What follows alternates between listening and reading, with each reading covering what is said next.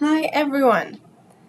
This is a little story that Christus wrote as a response to a conversation over dinner yesterday night with a friend.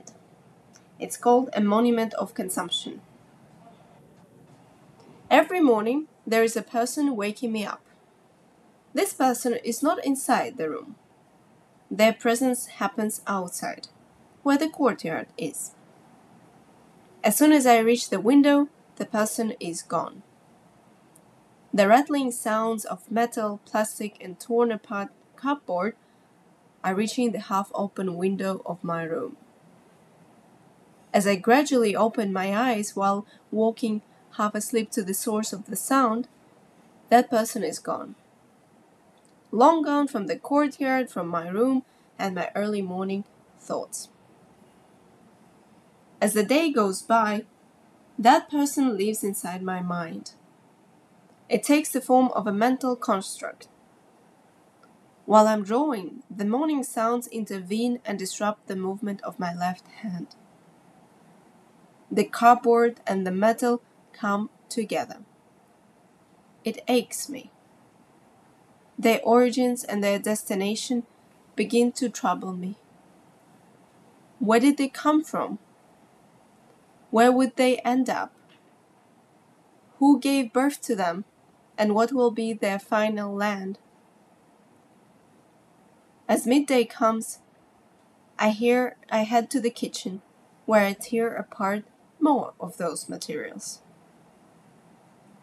The plastic wrapper is crushed and thrown next to the hard metal containers. Their purpose loses its meaning.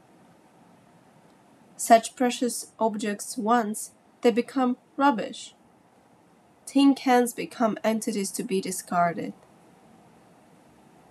It now makes some sense. The thread is now connected between the deconstructed container in the kitchen and the disturbing morning sounds.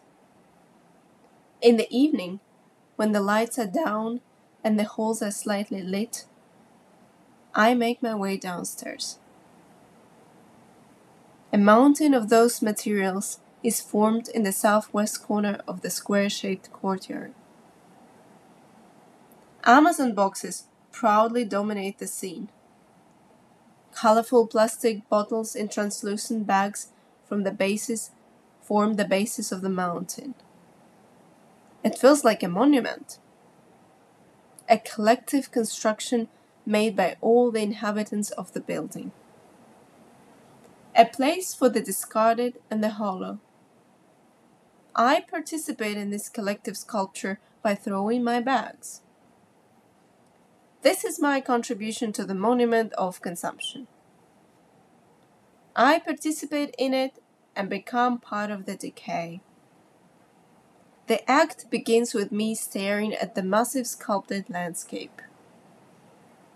A few moments of silence, deep breath, and then throw my bag starts to shape and alter the sculpture.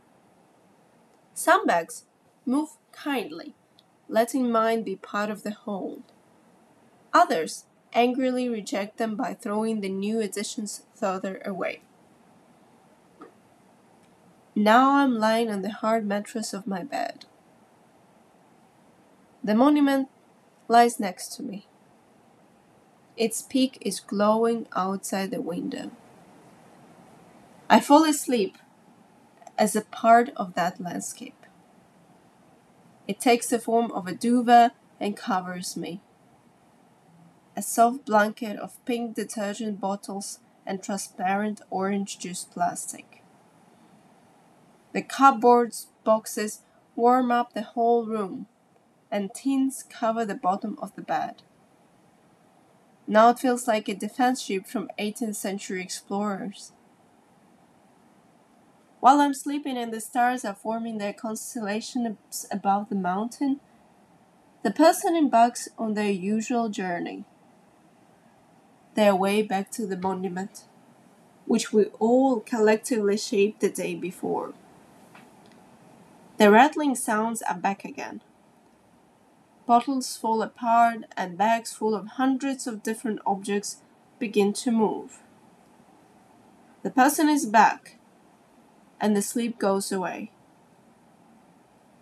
I'm awake once again, gazing at the spectacle of consumption. A place that we are all constructing every day of our lives, placing one piece at a time into a mountain that gets closer and closer to us day after day.